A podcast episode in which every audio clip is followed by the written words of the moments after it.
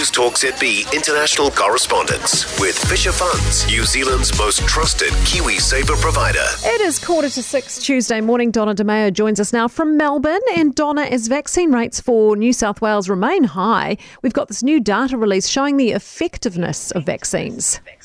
Mm-hmm, yes, uh, this uh, government data was released by the New South Wales government. People in New South Wales who are not vaccinated are 16 times more likely to die or end up in intensive care during the Delta outbreak, according to these new uh, figures.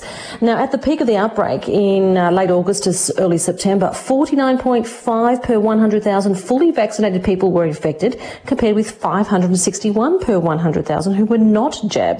We have heard from Kerry Chant, the New South Wales Chief Health Officer. She said the Delta outbreak has been the biggest challenge the state has faced because of its transmissibility.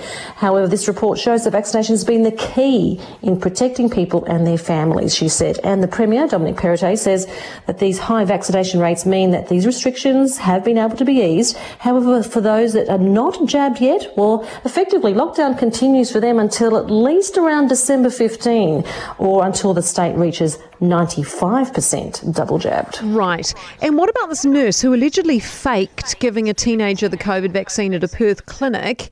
Now charged with fraud. Yes, WA police have charged the nurse. She's a 51 year old, believed to have been a registered nurse since 1991. She allegedly asked if she could administer the vaccine to family and friends at a, med- at a medical clinic, a private medical clinic, I might add, on the weekend. Now, the police prosecutor has told the court that staff noticed up to about 25 people came into the clinic specifically asking for that registered nurse. The court heard it uh, then raised concerns. The clinic's owner indicated he wanted to stay and observe her administering the vaccine.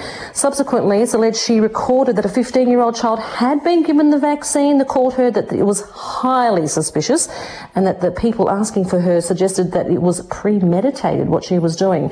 WA Health Minister Roger Cook says there are severe penalties for this sort of behaviour, and if it is going on, it's despicable and has to stop. Donna, thank you. Donna Demaio out of Melbourne for us this morning. News Talk ZB international correspondence with Fisher Funds, specialists in managed funds and KiwiSaver.